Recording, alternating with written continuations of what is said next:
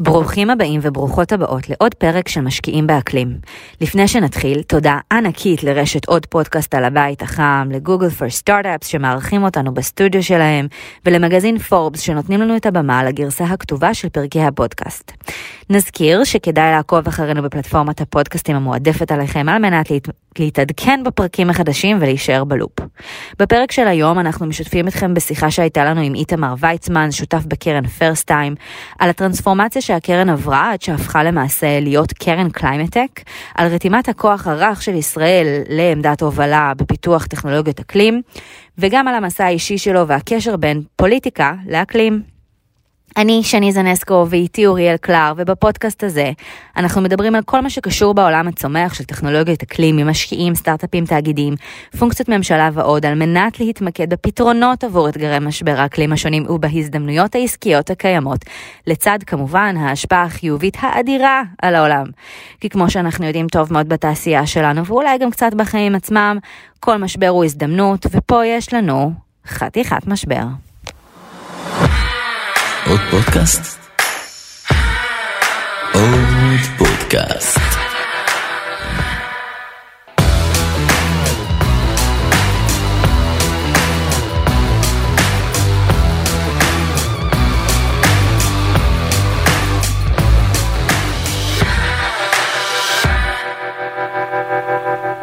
אהלן איתמר ויצמן. אהלן אוריאל ושני. שלום, שלום. היי, איזה כיף שאתה פה. כיף להיות פה. כן, יש לנו הרבה שיחות אוף דה רקורד, אז אני תמיד שמחה uh, שמגיעים אלינו אנשים שאנחנו דנים איתם בתחומים האלה כל הזמן, ויש לנו משהו for the record, שאנשים אח- אחרים גם יוכלו uh, ככה uh, to get the inside uh, conversation. אז uh, לפני שנתחיל, אולי תספר לנו על הדרך המאוד מעניינת שלך uh, עד שהגעת ל, uh, להיות שותף בקרן first time. זה מסע האקלים שלי, מה שנקרא. וואו, לגמרי. אה, האמת שהוא התחיל ממקום יותר אה, סביבתי פוליטי. אני הייתי העוזר של ניצן הורוביץ מהמם. אה, ב-2009. הוא היה אז ח"כ סביבתי, הוא היה יושב ראש השדולה הסביבתית ביחד עם דב חנין. והייתי ממש צעיר, אה, עשיתי תוך כדי, עשיתי תואר לפני צבא. ו... לא ידעתי. אה, כן, מגניב. כן, התחלתי לימודים בגיל 15, עשיתי תואר, אמ, ובגלל שהייתי פנוי מהתיכון, והייתי שנים במרץ, הייתי כזה יו"ר נוער מרץ, וזה Mm. פעם זה היה לזה משמעות, זה היה כזה בתקופה של יוסי שריד ויוסי. ביילין, כן, שמאלני, ילד כאפות. אה, הייתי נראה לי היחיד שם שהוא לא היה על הספקטרום. אה, אמ, וככה ניצן לקח אותי להיות עוזר בלשכה שלו, ונחשפתי אז לעולם מטורף של חקיקה סביבתית. ושיתופי פעולה די מרתקים עם ח"כים מסיעות חרדיות ומהימין ומסיעות ערביות, והעברנו דברים כמו חוק מים אפורים, שמחייב מבני ציבור להתקין ולייצר מערכות של קליטת מי גשמים ומערכות ניהול מים, וחוק החסכמים, שהיה אז אה, אה, נכון. דבר מאוד גדול, זה היה חוק שלנו, ולמדתי המון המון המון, ואז התפנתה, אה, נפתח מכרז בגרינפיס אה, ים תיכון. גרינפיס העולמי זה ארגון הסביבה הגדול בעולם, יש להם עשרת אלפים עובדים, תקציב של חצי מיליארד יורו, זה ארגון הסביבה מהוותיקים בעולם, התחיל בכלל כארגון נגד אה, אה, נשק גרעיני, ואז עבר גלגולים מאוד מהירים לעולמות הסביבה, ונפתחה שם משרת קמפיין חדש, אז זה היה 2010, קראו לזה מנהל קמפיינים דיגיטליים, ואני כזה וואו, דיגיטלי זה מגניב. וואו, וואו, קראו לזה מקוון. בעברית, באנגלית קראו לזה דיגיטלי, וזה היה להיות בכל העולם, לעבוד מאמסטרדם ומאיסטנבול ומתל אביב, והייתי חייב, וזו הייתה השנה האחרונה שלי לתואר, והייתי כזה, איך אני אעשה את זה, אין לי מושג. והיו למכרז כל מיני אנשים כזה בני 30 ו, ואני הייתי כזה בן 18-19, וביקשתי דחיית שירות, והתקבלתי לעבודה, ושלחו אותי לכל העולם, והייתי כזה על סירה של גרינפיס בארקטיק. יואו. והייתי, והכשרות מטורפות, ושלחו אותי ללמוד מהאנשים הכי משוגעים שיש, ועשו לי הכשרה אקלימית proper, ואז היה בדיוק בטרנס... זה היה את ועידת קופנהגן, מהמם. שזה היה ה-COP של 2009, ואני זוכר שהיה שם השתלטות מטורפת של גרינפיס, והיינו, אה, עצר, אה, תיעדתי השתלטויות על ספינות פחם באיסטנבול, בנמל בנדירמה בטורקיה, והמון דברים מאוד מגניבים, והשתלטנו על, אה, עשינו אה, פעולות מאוד מיוחדות נגד אה, תחנת הכוח הפחמית באשקלון, ו... מהמם. גרינפיס הוא ארגון של התנגדות בטבע שלו כחלק מהחברה האזרחית הסביבתית, זה מאוד שונה ממה שאנחנו מתעסקים בו ומדברים עליו פה היום, אבל זה היה חשיפה מאוד משמעותית עבורי בגיל צעיר לאיזשהו עולם של אוקיי, יש, יש צורך לתקן, כן. ויש הרבה דברים לתקן, ולהעמיק ולקרוא ודוחות, והקמפיין שהכי אהבתי, זה הקמפיין שנתנו לי לנהל בתור כזה צעיר שמבין בפייסבוק, זה היה כזה 2010, אמ, זה Unfriend Coal, זה לגרום לפייסבוק לעזוב פחם ולעבור ל-renewables, וניצחנו בקמפיין, עשינו קמפיין מטורף. וואלה. כן, היה כאילו מיליונים של משתתפים בקמפיין הזה. זה היה כלים של פעם, כאלה עצומות, וקמפיין דיגיטליים וסרטונים, והבאנו סלבס, ואני זוכר עשיתי קמפיין אחר נגד נייקי ופומה, ועשינו צילומים עם סנופ דוג, כי זה גרינפיס. זה היה ממש big, ו... נראה לי במשרדים של נייקי וכל מיני corporate, יש את התמונה של איתמר. אה, הלוואי, הלוואי. אני הייתי כזה הילד הנחמד והדיגיטלי, ומשם האמת הלכתי בכלל, התגייסתי בגיל כמעט 20, זה היה קצת מאוחר, לגלי צה"ל. ניצן הורוביץ מאוד דחף אותי לשם, הוא בוגר גל"צ והיה עיתונאי לפני זה בהארץ ובערוץ 10. וחשבתי ששם אני אצליח ללמוד ולצבור המון skills, אבל האמת שמה שלמדתי הרבה מאוד על התקשורת ועל איך לתקשר מסרים, Mm. ועל איך אה, לחשוב אה, על עיתונות ותקשורת ויחסי ציבור, אבל הלב שלי לא, לא, לא היה שם, והייתי יותר בעולמות העשייה הפוליטית. ואחרי השחרור הקמתי ארגון בשם V15, שהיה ארגון די גדול מהמם. בזמנו. גייסנו הרבה מאוד כסף, והיינו איזה 500 עובדים, ונתניהו תבע אותנו, וניצחנו בבית משפט, אבל הוא ניצח בקלפי, והיה אה, הרבה מאוד, אה, קיבלתי הרבה מאוד אה, תובנות על איך לנהל אופרציות גדולות, ואיך לגייס אנשים, ואיך לרתום אנשים למטרה מאוד גדולה ולסיפור גדול, ואיך לגייס כסף, ואיך לבנות מערכות, והיה לנו, והיה לנו צוות של איזה עשרה מתכנתים בארגון פוליטי, כי בנינו כלים למיפוי בוחרים, והיה לנו יועצים אמריקאים ברמה מאוד גבוהה, ואנשים ממש מיוחדים. וככה נכנסתי בכלל לעולמות הסטארט-אפים. אני אה, הייתי תקופה קצרה לפני V15 סמנכ"ל של מיינדספייס, מהמם. שזה היום אחד החללי העבודה המשותפים הגדולים בעולם. ואז פשוט הכרתי את עולם הסטארט-אפים, ולא לא, לא, לא הייתי אבל- שם. אבל עד אותה נקודה אתה נשמע כמו שמאלני אקטיביסט. אה, אה, קיצוני כזה, נכון, מחבק. עצים קלאסי, נו. לגמרי. יותר גרוע מחבק עצים. הולך לסירות של גרינפיס, ו- ו- לגמרי. את- זה כאילו הקיצון של הקיצון. תחרות של זה- גרטה. כן. ואז נכנסתי, נחשפתי לעולם היזמות והחדשנות והטכנולוגיה, ותמיד הייתי קצת כזה חנון של כזה גאדג'טים של פעם. היה לי. כזה את האייפון הראשון דקה אחרי שהוא יצא, והייתי מאוד בתוך טק ולמדתי קוד אה, כשהייתי קטן, מהמם. אבל, והייתי מאוד טוב עם מחשבים, אבל כאילו כן. זה היה נפרד. ואז נחשפתי, נחשפתי לעולם הסטארט-אפים, ומשם הלכתי להקים שני חברות, ואחת הצליחה ואחת פחות הצליחה. שניהם גייסו לא מעט uh, כסף והיה לנו צוותים גדולים. Um, ומשם נשלפתי, הציעו לי הצעה להצטרף ל-First Time. Uh, אילן שילוח, שהוא uh, יושב ראש uh, מכאן והמייסד של הקבוצה, הכיר אותי דרך אהוד ברק, שעבדתי איתו, והציע להצטרף ל-First Time לפני שנה וחצי. מהמם. וביחד פיתחנו את הפרקטיקת אקלים. אני הסכמתי להצטרף כי אמרו לי, בוא תעשה כן. קרן אקלים. ולפני שנדבר, רגע, אולי לפני שנצלול לכל הפרטים, כדי ש... כי אנחנו היינו הרבה בפוליטיקה עכשיו, כן, שאלת צד. בטח. האם אה, אקלים זה עניין של ימין או שמאל, או שזה משהו שהוא חוצה זה? כי זה כאילו, לא, לא חשבתי לקחת את השיחה לשם, אבל אנחנו לגמרי. פה ממש בשמאל, וזה אוקיי, שלא... אוקיי, אנשים יכולים לחשוב-. אנשים לרגע יכולים לחשוב שזה רק לגמרי. עניין של אה, חבר'ה בשמאל. זו שאלה ממש טובה, ואני, היה לי המון התפכחויות ממנה לאורך השנים. אני היום, אני, אני עדיין רואה את עצמי כאדם שמאמין בערכים הקלאסיים של השמאל, של אה, שוויון הזדמנויות וחירות, ושל אה, איזשהו אה, ניסיון להגיד שלמדינה יש תפקיד משמעותי בעיצוב מהמם. שלנו. אני די מאמין בזה, כן? מהמם. בטח אם מסתכלים על פוליטיקה האמריקאית של כזה מעורבות המדינה. ובכל זאת, אבל אני חושב ש... אני עברתי איזושהי הערה לפני איזה שלוש שנים, שהחלטתי לעזוב הכל ולהתעסק רק באקלים. אה, כי הרגשתי שכאילו קורה פה הדבר הגדול ביותר בהיסטוריה האנושית, שאי אפשר, ברגע שאתה מבין שזה הדבר הגדול ביותר בהיסטוריה האנושית, אי אפשר to unsee it, ולחזור ולהגיד, טוב, אני אלך לעשות סטארט-אפ בתחום הטראבל, כמו שעשיתי לפני בקולקזן. אי אפשר. ו, ולכן הרגשתי שהמסע שלי הוא לא יותר מסע פוליטי, אלא הוא מסע לשינוי אישי, שדרכו אני אנסה להביא את כל מה שאני יכול לעולם האקלים, מבלי להביא אליו את המשקפיים הפוליטיות מעולה. של להביא שינוי מפלגתי או דבר כזה. אני די מאמין שמשבר האקלים הוא משבר גם פוליטי. הוא משבר גם ערכי, והוא משבר גם של הקפיטליזם, צריך לומר. זאת אומרת, מהמם. של מחשבה של צמיחה ללא הגבלה. היא מחשבה שהיום מי שמקדם אותה בעיקר, הם, בעולם, לא בישראל, זה רפובליקאים ואנשי ימין. עכשיו, צריך לומר את זה, זה לא טיעון נגד אנשי ימין, זה לא טיעון נגד רפובליקאים, פשוט אני חושב שאנחנו נמצאים במשבר מאוד גדול, שמי שאחראים לו הם, היא תרבות מסוימת, תרבות פוליטית, חברתית, כלכלית מסוימת. וזה לא עניין של אשמה, אני כבר גם לא מתעסק יותר ב... אה, רקע ה- ההיסטורי לבעיות, אלא פשוט איך אנחנו מבצעים את הטרנזישן הזה. כי ברור Mhm. שקורה כאן משהו מאוד מאוד גדול. אבל- אבל אתה אומר שהורדת את הכובע הפוליטי, מהמם. ושמת את כובע האקלים שלך, ומעכשיו זה הכובע שאתה לובש, ואין לו, אין לו, אין לו בעצם בעשייה היומיומית שלך אה, את הכובע הקודם שיש לו השפעה. אז אני אדייק לו- את זה.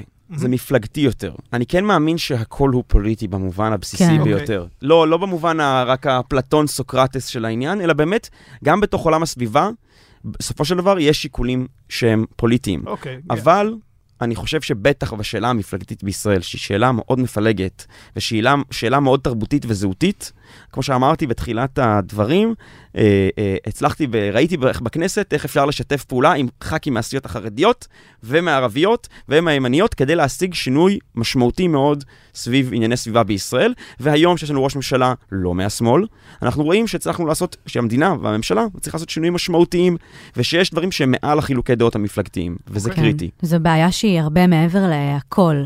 לגמרי. אה, ואני תוהה באמת, אולי בהמשך לזה.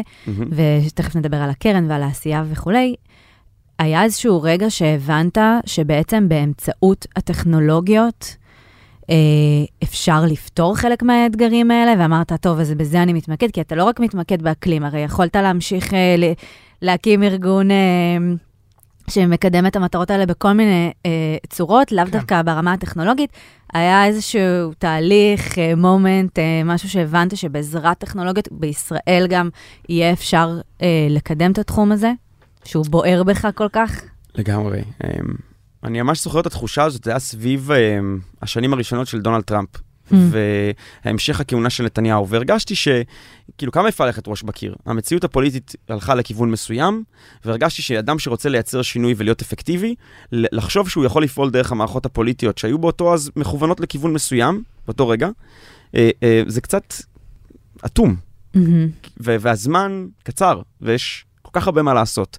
אז הרגשתי שצריך ללכת למרחב שניתן להשיג הישגים מאוד משמעותיים, שהוא נמצא מעל או לצד או מתחת לפוליטיקה, לא, לא יודע איך נסתכל על זה, ואיפה שאפשר לייצר שינוי מאוד משמעותי באמצעות הדבר אולי הכוח הרך הגדול ביותר של ישראל, הסופט מהמם. פאוור הכי משמעותי, וזה העובדה שזו מדינה של חדשנות, של יזמות, שהיא בלתי נתפסת. כן? מהמם. זאת אומרת, אני, אני חושב שגם ב, בזירה הפוליטית זה ברור לכולם, כן, זה הכוח הרך כן. של מדינת ישראל. והרגשתי שלרתום את הכוח הרך הזה של ישראל לטובת אתגרים אקלימיים, זה משהו ש, שעבורי היה מין איזה אה, אה, נפילה של אסימון. ו, והרגשתי שבסופו של דבר המטרה שלי היא לה, להקיף את עצמי ב, ב, במרחב הידע והתוכן הזה שנקרא משבר האקלים, מהמם. ומצד שני להיות הכי אפקטיבי שאני יכול בתוך המרחב הזה. והרגשתי שאם אני אה, אה, אדע לתמוך ביוזמות, מיזמים וביזמים שיביאו אותנו לשם, זה יהיה דבר מאוד מאוד אפקטיבי. גם הרגשתי שזה משאיר אותי בתוך העשייה הזאת של תיקון, כן. ולא לברוח רק למקומות של... אה, זאת אומרת, לא הייתי יכול להיות שותף בקרן סייבר. זה... כן. אבל, אבל רגע, אבל בוא ניגע בנקודה הזאת. First Time, לפני הקרן הנוכחית, הייתה קרן... גנרליסטית לגמרי. כן, ואז מה, מה קרה שם?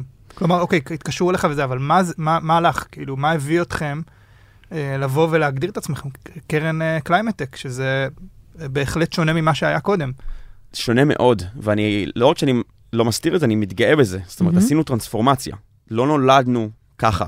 השותפים שלי, אני בן 30, יש לי שותפה בת 46, 7, שותף בן 47, שותף בן 55, שותף בן אה, 65. אה, הם אנשים שיש להם טרק רקורד, טרק רקורד בתחומים אחרים. כן? בפרסום, בטלקום, במדיה. היה גם חממה בשם The Time, שהיא חממה שהייתה של רשות החדשנות בתחום המדיה. עכשיו, היו פה ושם השקעות נחמדות, היה השקעה בתחום בריאות הנפש, Talkspace שמאוד הצליחה, מהמם. הייתה השקעה ב-food security בחברה בשם Clarifruit בקרן השנייה. היו חברות שנגעו במרחב הזה, אבל הם, הם, הם היו... בטעות. כן, הם היו לא בגלל האימפקט אה, שלהם, אלא בגלל אה, שהם היו חברות מצוינות עם יזמים מצוינים. עכשיו, אני נכנסתי לפני שנה וחצי במטרה לפתח אסטרטגיה חדשה לקרן, שהיא אסט- אסטרטגיה של Sustainable Investments. זאת אומרת, זה היה ה-prerequisite לכל השיחה שלנו. והדבר הזה נולד בגלל שאני חושב שלי, זה היה ממש אה, ערב הקורונה, אולי חודשיים לפני, מהמם. שלושה, כזה סוף 19, תחילת 20, שהיה כזה מגעים ראשונים. וזה תהליך, אני הייתי צריך, אני ישבתי עם איזה 30 קרנות, רק כדי להגיד לעצמי, האם אני בכלל רוצה להיות במרחב הזה שנקרא הון סיכון. אני גייסתי מקרנות, מקרנות ישראליות ואמריקאיות, הייתי בוואלי והייתי פה בארץ ועשיתי רוד שואים וכולי, ו-45 קרנות אמרו לי לא, ושלושה אמרו לי כן, כן, כן. ככה זה היה. ככה זה ככה הסיפור הרגיל, במקרה הטוב, כן? כן, יש כאלה שאין להם גם את השלוש כן. אחלה אחוזים. כן. לגמרי. אבל um, um, לא הייתי בטוח אם זה מתאים לי. אה, כי זו עמדה אה, אה, מאוד פסיבית יחסית בתוך האקוסיסטם, להיות משקיע. זאת אומרת, יזם זה תמיד, אני מסתכל על המון חברות ואני אומר, וואו, לפעמים איך, איך בא לי את האנרגיה הזאת לפעמים. אבל לא באתי לזה בשביל להיות בהון סיכון, והתייעצתי עם הרבה מאוד קרנות, ותוך כדי התהליך ראיתי שיש יש עניין אצל השותפים שלי לעשות את הטרנזישן הזה, שהם מבינים את ההשלכות שלו. היה תהליך מאוד ארוך של למידה. ספרים ומאמרים וכתבות וסרטונים ויועצים חיצוניים והבאנו וכנסים. לקח שנה עד שהרגשתי שהשותפים ואני וכולנו, ואני למדתי המון תוך כדי, ברור. אה, לאן אנחנו נכנסים. ופיתחנו פרדיגמה חדשה, ועשינו, היינו צריכים גם לחנך את המשקיעים שלנו. יש לנו משקיעים מוסדיים גדולים. אה, אני יודע מה, מיטב דש, היינו צריכים, שהולכים איתנו דרך ארוכה, היינו צריכים אה, לשכנע אותם שאנחנו יודעים לעשות את המעבר הזה. והיום אני יודע להגיד, כן, כאילו, אחרי כל כך הרבה זמן זה מאוד השתלם, ואחריו אנחנו בקרוב הולכים להודיע על אה, שלוש עסקאות חדשות, שאני חושב שפרסט טיים הקודמת לא הייתה מסוגלת לעשות. ובאמת, אה, בכל התהליך הזה, אז קודם כל, אני חושבת שזה מדהים. אני חושבת שזה דווקא, זה באמת מחזק שדווקא קרן שהייתה ג'נרליסטית, היא מבינה את ההזדמנות האדירה שיש בעולם. זה קצת כאילו ממש להסתכל החוצה רגע, אה, ובאמת להביא את המיומנויות ואת העולם שהוא אה, פחות אקלימי לעולם הזה. אז מה בעצם ה... כאילו, מה היה ה case שבסוף גרם לכם להבין, טוב, יש לנו 1, 2, 3 שקורה בעולם, וזה אומר, אנחנו חייבים להתיישר לכל ה- מה שקורה בעולם, ולהביא את זה לישראל, ולהיות אחת מקרנות הקליימט-טק, אם לא הראשונה. הראשונה? הראשונה? הראשונה שאמרה את זה. הראשונה שאמרה את זה בגאווה. וככה חרתה את זה על דגלה. Um, אני חושב שיש אתגר מאוד גדול כשאתה מקים קרן חדשה, כי אתה מהמר על העתיד בטירוף. לגמרי. אתה קובע אסטרטגיה שאתה די מחויב לה. יש גמישות פה ושם, גם בישראל, את יודעת, נוטים למתוח אה, את הקו אנחנו קצת יותר. אה, לגמרי.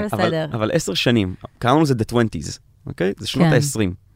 ובשנות ה-20 האלה, היה לנו ברור שאם יש מגמה אחת שהולכת לא לאכזב אותנו, זה מגמת האקלים. אממ, והיה לנו ברור שאפילו משיקולים נטו של תועלתנות, ובכוונה, אנחנו בסוף צריכים להביא תשואה למשקיעים שלנו, חוסכי נכון. הפנסיה של ישראל והמשקיעים הפרטיים שלנו, ואנחנו עצמנו, אנחנו השותפים בקרן, כולם משקיעים בקרן. היינו צריכים לבחור באסטרטגיה שהיא bulletproof, ואני בטוח באלף אחוזים שכל מי שישקיע בקליימטק, שהוא פרדיגמה, הוא לא vertical, מהמם.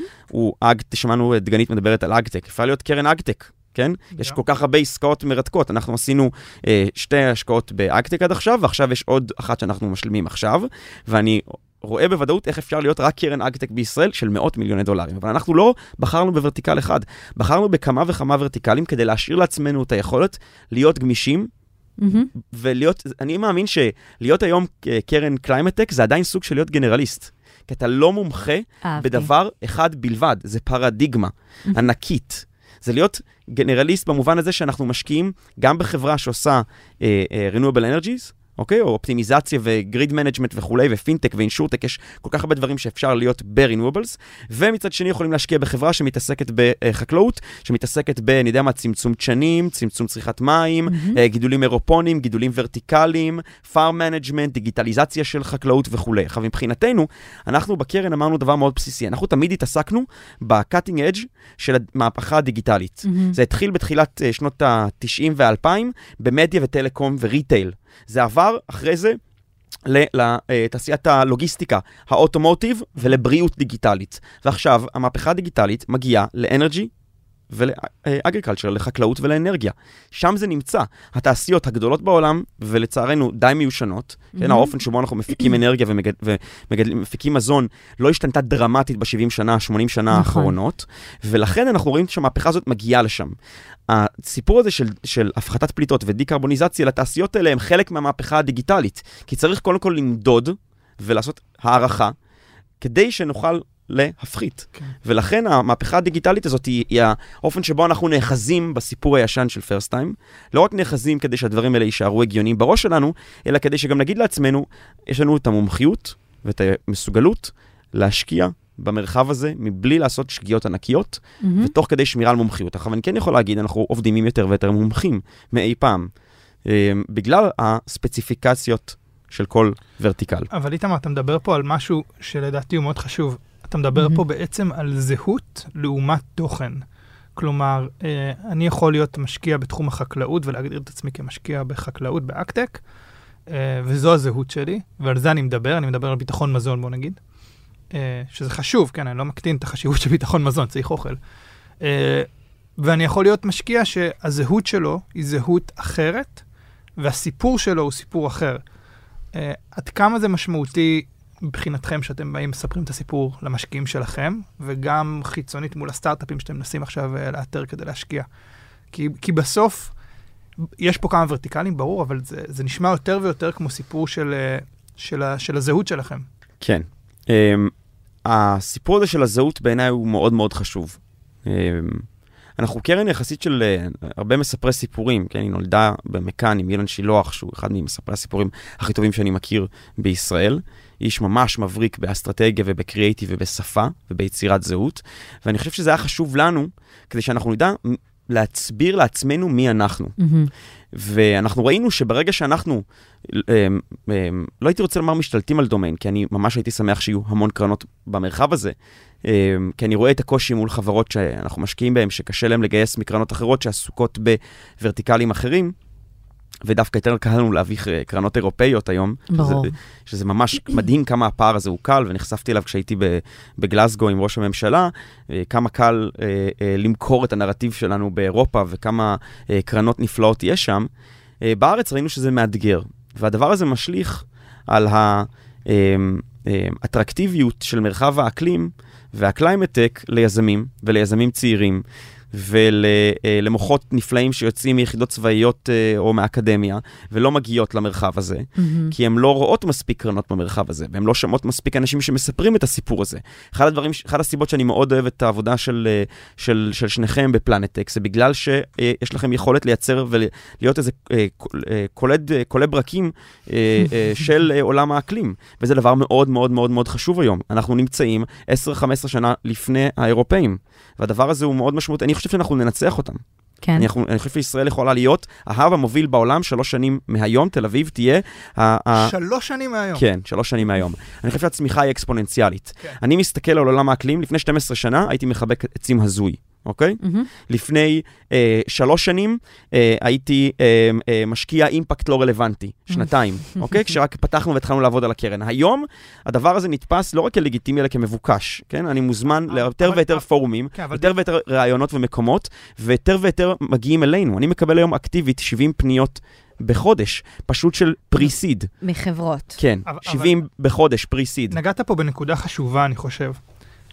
משקיע האימפקט המשעמם מהמם, לו- לפני שנתיים, לעומת משקיע הקליימטק המלהיב. נכון. מהמם. הצופה מן הצד, ה- זה שמתעסק בסייבר, סייבר פינטק. כן, והחבר'ה. האלה, tomato tomato, זה נשמע לו אותו דבר, אימפקט, קליימט, נכון, זה לא אותו דבר, זה ממש לא אותו דבר. וח- וחשוב להגיד את זה. ברור, זה לא אותו דבר, כי זה כלי מדידה אחרים, זה יעדים אחרים, זה שווקים אחרים, זה סיפור אחר. וזה סיפור יש לי אחר, המון המון המון ריספקט לכל אנשי האימפקט במדינת ישראל. ויצא לי להיות, ואני בקשר עם הרבה, יש ארגונים נפלאים, יש את uh, ססיל ולי היא מגיטה, שאני בקשר איתם המון המון זמן, ועבדתי ולמדתי מהם המון. ואני לא מזלזל בפרקטיקה שלהם, להפך, אני חושב שאנחנו עכשיו מטמיעים uh, כלי מדידת ESG מאוד מחמירים, חיצוניים, בתוך מהמם. הארגון שלנו, ו- ואנחנו היינו שמחים לראות חברות מכניסות Chief Sustainability Officer בשלבים הרבה יותר מוקדמים ממה שאנחנו רואים היום, חברות שאנחנו משקיעים בהן, ואנחנו דורשים יותר ויותר ב checklist וב diligence שלנו את הדבר הזה. Okay. לאימפקט יש המון משמעות, אבל עולם הקליימט-טק הוא עולם אחר לגמרי, כי הוא אומר, אנחנו צריכים אקסלרציה הרבה יותר מהירה, אנחנו צריכים להש- ל- להזרים פה משאבים הרבה יותר גדולים, ואנחנו צריכים לא להתפשר בכוח האדם וביכולות. אנחנו לא צריכים להיות טכנולוגיה פוגש חברה אזרחית. אנחנו מהמם. צריכים להיות סטארט-אפים פוגשים אקלים. וזה מפגש אחר לגמרי. זה מפגש, אני רואה את זה בחברה שהשקענו בה בשם בי הירו. היזם הזה מהמם. הוא יזם מטורף, עומר דוידי. הוא היה יכול להקים כל חברה שהוא היה רוצה. כן. הוא היה יכול להצליח בכל ורטיקל שהיה רוצה. הוא פשוט מביא את האנרגיה הזאת למרחב שבו אין כמעט את האנרגיה הזאת. ויש את אוקיי. האנרגיה וההתלהבות והדחיפות הנדרשת, כי הם יודעים שהם הולכים לייצר עסק עצום. ואני חושב שבעולם האימפקט היה הרבה מאוד תחושה לפעמים של אנחנו אה, עסק חברתי. אה, ידידותי, חמוד, שלא fluffy. צריך, כן, fluffy, שלא צריך לחשוב גם על scale. הסיפור אגב, כמו שג'ון דור מדבר על זה מקליינר פרקינס, יש לו ספר נפלא מהמם. שיצא עכשיו, שנקרא Speed and Scale. זה מה שאנחנו צריכים. כן, כמו בכל צריכים- חברת סטארט-אפ אה, בתחומים אחרים. נכון. כן, אבל speed and scale זה דבר שלא הרבה חברות מציגות, נכון. אה, והן מדברות עליו הרבה, אבל להציג אותו זה דבר משמעותי. אה, ואנחנו רואים עכשיו, דיברתם עם, אה, עם UBQ, אה, נכון. עוד פרק מעולה. ושם אנחנו רואים את המשמעות של speed and scale. הרי מה זה יעזור אם הטכנולוגיה הנפלאה הזאת תהיה קיימת, אבל אם אנחנו לא נראה אותה בעסקים בכל רחבי העולם. כן, בחברות הכי גדולות. כי זה הסיפור של משבר האקלים.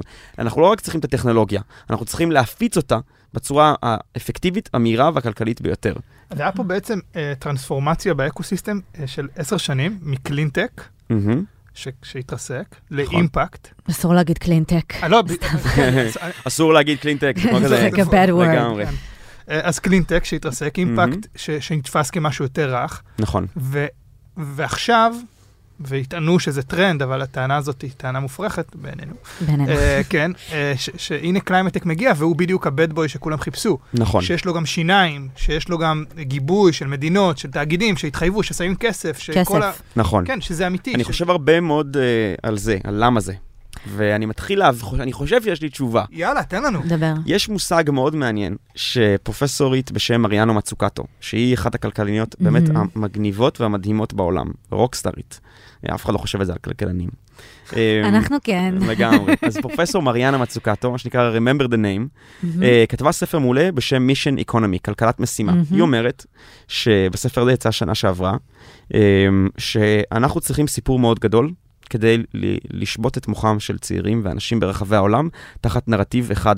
היה את זה בשנות ה-60 למערב וגם לגוש המזרחי, סביב אה, תוכנית אה, אפולו. סביב, אה, נכון. קנדי אמר ב-62, אנחנו נגיע לירח בסוף העשור.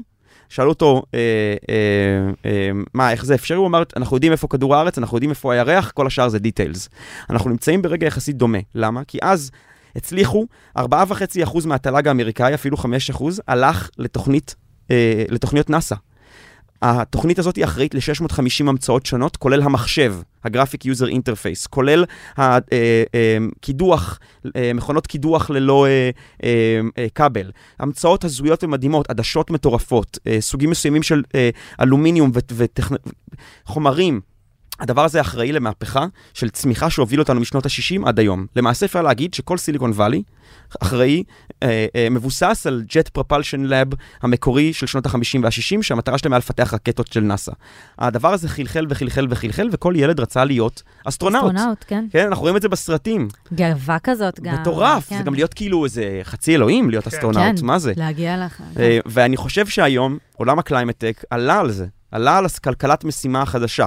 אנחנו לא צריכים מון שוט, כן? להגיע לירח, משהו בלתי אפשרי, אלא earth shot. כן. אנחנו. צריכים איך אנחנו מצילים את כדור הארץ. המשימה, הצלת כדור הארץ, וזה סיפור שהמון אנשים רוצים לקחת בו חלק. נכון. בחיים הקצת חרדתיים והדיגיטליים, ומגפה, ומי אני, ומה אני, ומשברי זהות. אני בדור, אנחנו בדור, בני 30, קצת מחפשים את עצמנו במגפה, אני רואה את זה סביב החברים שלי, הרבה גם בעולם הטק. כמה אפשר להקדיש את עצמך ללעשות אופטימיזציה לאיזה כפתור כחול מול כפתור אדום באיזה כן. חברת CRM? כמה אפשר? אז on that, באמת אני גם ככה חוזרת לדברים שאמרת מקודם. לשלושתנו כאן בחדר מאוד ברור שדיברת על אה, אה, טרנספורמציה דיגיטלית ושאתם גם בקרן אומרים מה ה-bullet proof אה, area, שזה האמברלה הזאת של ה-climate, כאילו בסוף בחרתם את זה, אבל מה הדבר הכי ודאי מהמם. in, in a way שהולך לקרות ב-20 שנים, ב-10, בעשור הקרוב? אה, לנו זה נורא נורא ברור. נכון. Mission to save the planet, ברור. מהמם. מה, מה הפער שאתה רואה בין הדבר הזה שהוא כזה obvious לכולנו וגם באירופה ומחוץ לישראל, למה שקורה כאן? למה לא כל יזמי ה-travel, פינטק, סייבר. וזה לא עושים את זה? למה לא כל... וגם, למה לא כל המשקיעים? אנחנו מסתובבים כל הזמן בפורומים של משקיעים וזה. אני עדיין לפעמים, כאילו, סוג של מחבקת עצים, ואני לא מבינה למה. מותר לך להיות בוטה, זה לא שכולם זה- מקשיבים. לגמרי. Um, אני חושב, יש משפט שאני לא זוכר מי אמר אותו, אבל uh, שבני אדם מאוד טובים, uh, טובים בצורה יותר מדי בהערכה uh, של תהליכים קצרי טווח, ונוראים בתהליכי ארוכי טווח. ואני חושב שאנשים רואים עכשיו את היוניקורנים המטורפים שיוצאים מישראל. חבריי הכי טובים באמת, הם עשו אקזיטים מטורפים בסייבר, באינשורטק, בפינטק, ובכלל במוצרים דיגיטליים שונים. עכשיו אנחנו רואים את זה גם בבריאות, כן? כן. אה, חברות גדול, מאוד גדולות נבנות בתחום, ויש משקיעים מאוד גדולים שנכנסים לתחום, ואני חושב שזה, אנשים אחרים מסתכלים על זה, ויש להם פומו, פומו מאוד גדול, אומרים, מה, אני לא אשקיע עכשיו בתחום הזה. מה, אני מטומטם? אני המטומטם היחיד, ישראלים שונאים להיות פראיירים. אז הם רואים ואומרים לעצמם, אוקיי, חכו רגע, עולם האקלים יחכה מתישהו. שנייה, בואו נמצה רגע את הגל הזה. Mm. והם לא מבינים שאת הזרעים שנטמעו כדי להביא את היוניקורנים הגדולים האלה כבר נטמעו ונט- ונטמנו מזמן. ועכשיו. שאם הם רוצים לבנות את היוניקורנים של 2024, 25, 26 והלאה, הם צריכים להשקיע בקליימטק. מהמם. ולכן הם לא מסוגלים אה, ל- ל- ל- להסתכל לטווח ארוך, יש אה, חוסר מסוגלות. יש איזה מין איזה אה, אה, ממש מסך שחור כזה, שאתה לא מסוגל לראות מעבר לתקופה הזאת. מעניין. תחשבו הרי, דקה לפני הקורונה, מי היה יכול לדמיין כזה מגפה עולמית, כן? No way. הייתי מספר כזה דבר, היו מאשפזים אותי. פשוט מאשפזים אותי באברבנל, אם הייתי אומר להם, מגפה עולמית הולכת לקחת אותנו, כן, זה לשים היה אותנו פרק בבית. למראה שחורה. לכו- נכון, זה הולך לקרות באקלים, בפי עשר.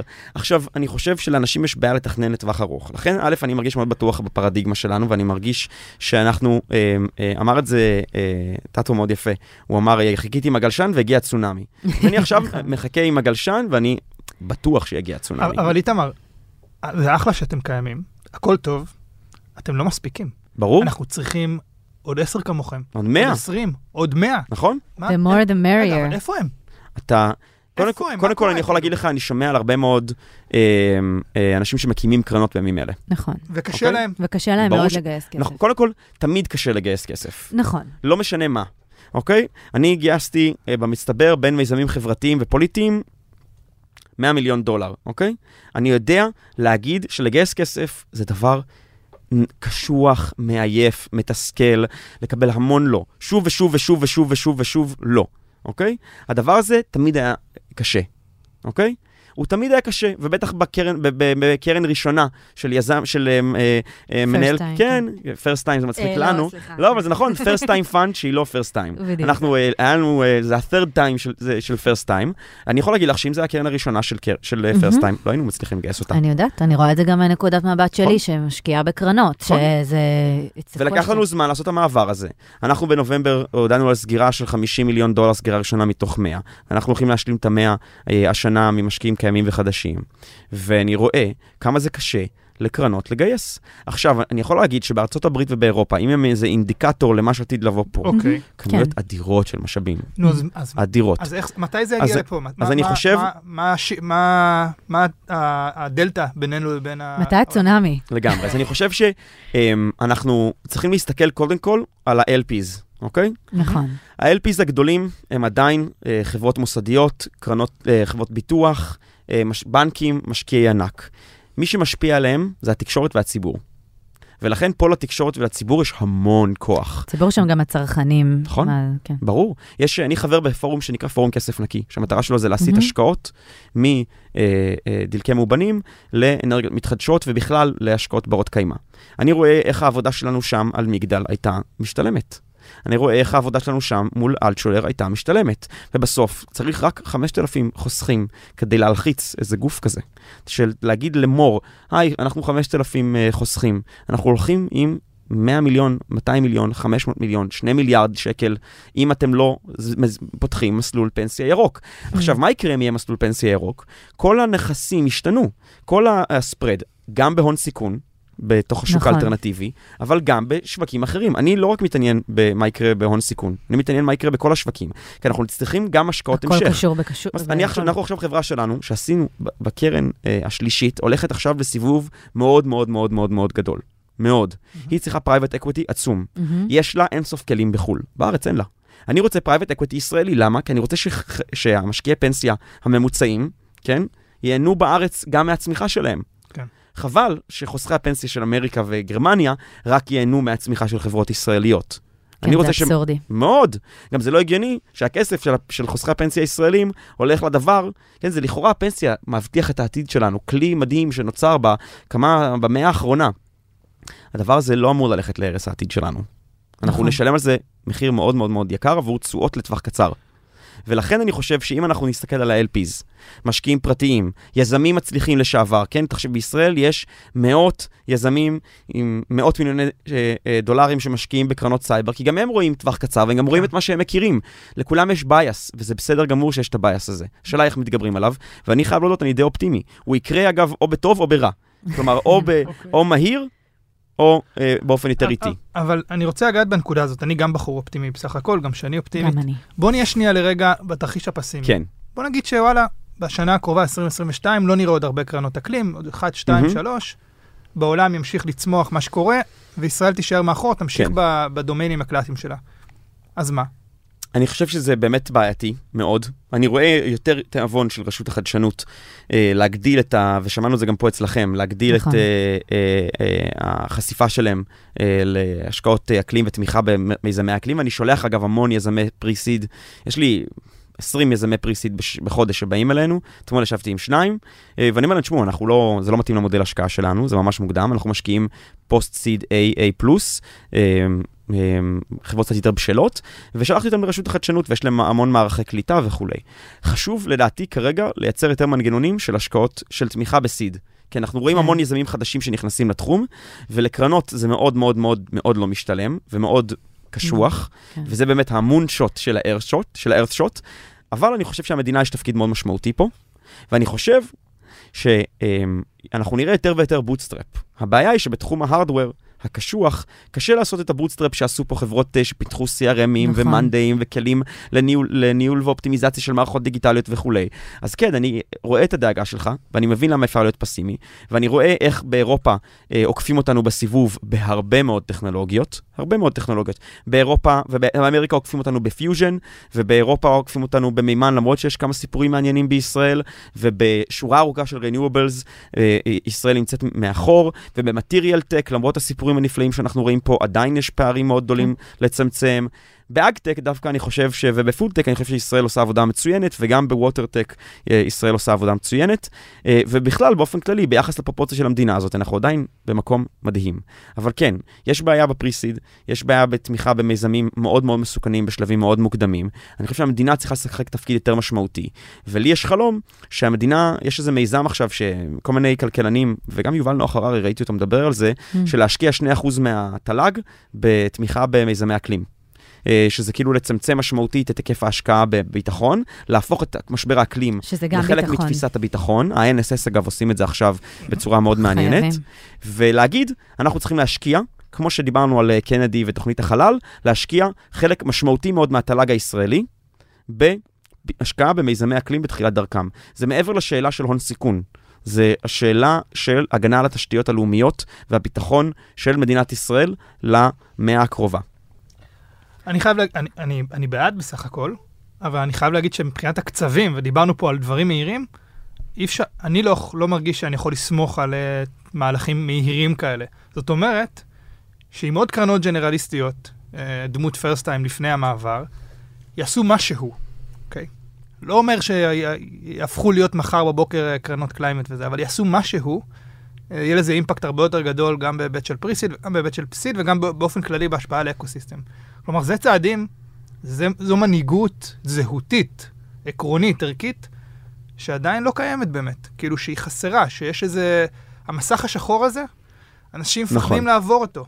אבל יש המון אה, שתולים במרכאות בתוך הקרנות זה הג'נרליסטיות. נכון, ואנחנו... ואנחנו רואים אותם, רואים וזה הדור אותם. שלנו, זה המילניאלס באים ואומרים, חבר'ה, מה, בואו, תתעוררו, כאילו... מה, מה נסגר איתכם? כן. אתם גם לא מפספ... אתם מפספסים את ההזדמנות הענקית הזאת, את ה blue ocean המטורף הזה שנקרא קליימטק. נכון.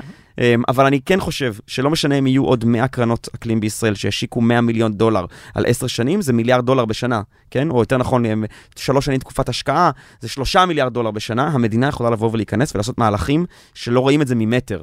ואולי חוזרים ככה לרגע להתחלה הפוליטית שלנו ויותר, אני עדיין מאמין בכוח של המדינה לפתור בעיות גדולות. חד משמעית, במיוחד מדינת ישראל, נכון. אנחנו פרוז בזה.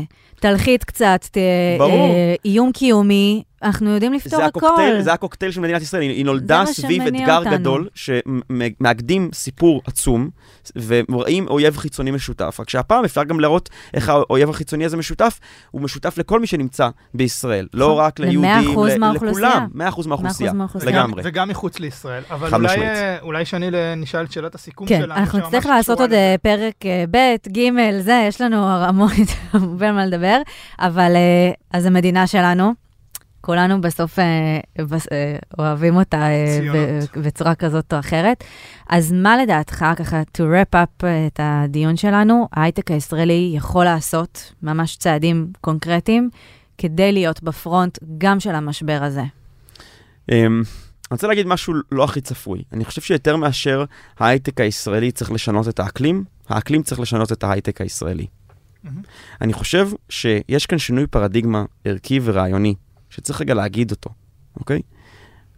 אפשר לעשות המון כסף מקליימטק, אבל קודם כל אנחנו צריכים רגע להבין מה אנחנו עושים למרחב שסביבנו. זה טרגדיה, מה שקורה לעולם. מהמם. זה לא רק מספרים של PPM, של CO2 שצריך להוריד באטמוספירה. אנחנו הורגים את הנחלים, אנחנו פוגעים במגוון הביולוגי, אנחנו יצרנו הכחדה שישית של מיליון זנים ומינים שפשוט לא יהיו פה יותר, ואנחנו לא נהנים מזה כשאנחנו מטיילים ברחבי הארץ בעולם, אנחנו סובלים ואנחנו רואים. חד משמעית, ואנחנו עשינו את זה אה, בשביל המהפכה התעשייתית המטורפת שחווינו בשלוש מאות שנים האחרונות.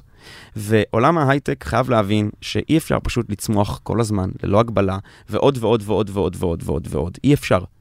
אי אפשר, זה פשוט בלתי אפשרי. אנחנו נגיע למצב שאומנם המיליונרים האלה, הנפלאים, שיזמים מדהימים שעשו דברים מטורפים, יהיו להם חיי נוחות, אבל כל העולם סביבם, הם לא ייהנו ממנו. הם לא ייהנו ויהיו פה שני מעמדות של אנשים אולטרה עשירים וכל יתר העולם. ועולם ההייטק הישראלי צריך רגע להבין, אנחנו לא יכולים רק לכוון להקינג של, ה- של ה-growth tools הכי מטורפים ושל ה-utilities הכי טובים בעולם ואיך לנהל את הזמן שלנו הכי טוב ואיך לעשות את הניהול הכי טוב. אה, אנחנו עשינו עבודה מטורפת ב-10, 20, 30 שנה האחרונות. מהמם. אבל עכשיו אנחנו צריכים רגע להוסיף, גם לטעון את זה במשמעות, לשם מה אנחנו עושים את זה. ואני חושב שהמשבר של האקלים צריך לעצב עכשיו אותנו, את הפרדיגמה הרעיונית שלנו. לא פוליטיקה, לא אידיאולוגיה, אלא רגע להגיד, יש לנו בית אחד. אני לא אוהב את זה שהאנשים החזקים ביותר בעולם, בזוס ו- ומאסק וכולי, שמים את הכסף שלהם בלברוח מפה למאדים. אותי זה מלחיץ, מאוד. כי אני לא אגיע לשם. לא. אוקיי? ולכן אנחנו צריכים לה- להגיד לטכנולוגים הנפלאים שיוצאים פה, בואו, אל תשקיעו את הכסף שלכם בלשלוח את עצמכם לחלל. יש כאלה שעושים את זה גם בארץ. בוא נשקיע את הכסף בואו נשקיע את פה. הכסף פה. אתם יודעים שיש יותר ידע אנושי על uh, uh, the surface of the moon, על, על פני השטח בעולם, מאשר האוקיינוסים שלנו. זה הזוי. מאוד. ולכן אנחנו צריכים להתמקד רגע במשימה הזאת שנקראת כדור הארץ. ואם ההייטק הישראלי יירתם לפרדיגמה החדשה והנפלאה הזאת, כן, אני, אני, אני, אני אה, אה, מעריץ נלהב של דיוויד אטנבורוב של הסרטים שלו, כי הם כל פעם מזכירים לי למה אנחנו עושים את זה. כי יש טבע ויש קיום ויש מהות אמיתית שיושבת שם בחוץ, מחוץ למיקרופונים הזה ולאולפן הנפלא שלנו פה, ש... ש אותו לא רק צריך להגן, אלא לטפח ולגרום לו לשגשג, וזה הלוואי הדבר שההייטק הישראלי ידע לעשות, כי הוא הכוח הרך הגדול ביותר של המדינה הזאת. ואני סופר נלהב כלפיו, גם כשהייתי שמאלני עוכר ישראל, וגם כשאני אה, משקיע אה, אקלים. מדהים. נראה לי כל מילה נוספת מיותרת, לא? כאילו, זה היה די סיכום Drop the mic. Drop the mic. איתמר ויצמן, היה כיף. היה ממש כיף, תודה לכם על תודה האירוח. ענקית. ביי ביי. תודה שהייתם איתנו בעוד פרק של משקיעים באקלים, מעריכים את זה מאוד, וכמובן שוב מזכירים שאם מעניין לכם ובא לכם, אל תשכחו לעקוב אחרינו, וכמובן, אם יש מי שאתם חושבים שיכולים ויכולות לקבל ערך מהפודקאסט הזה, אנא שתפו, ונתראה בפרק הבא.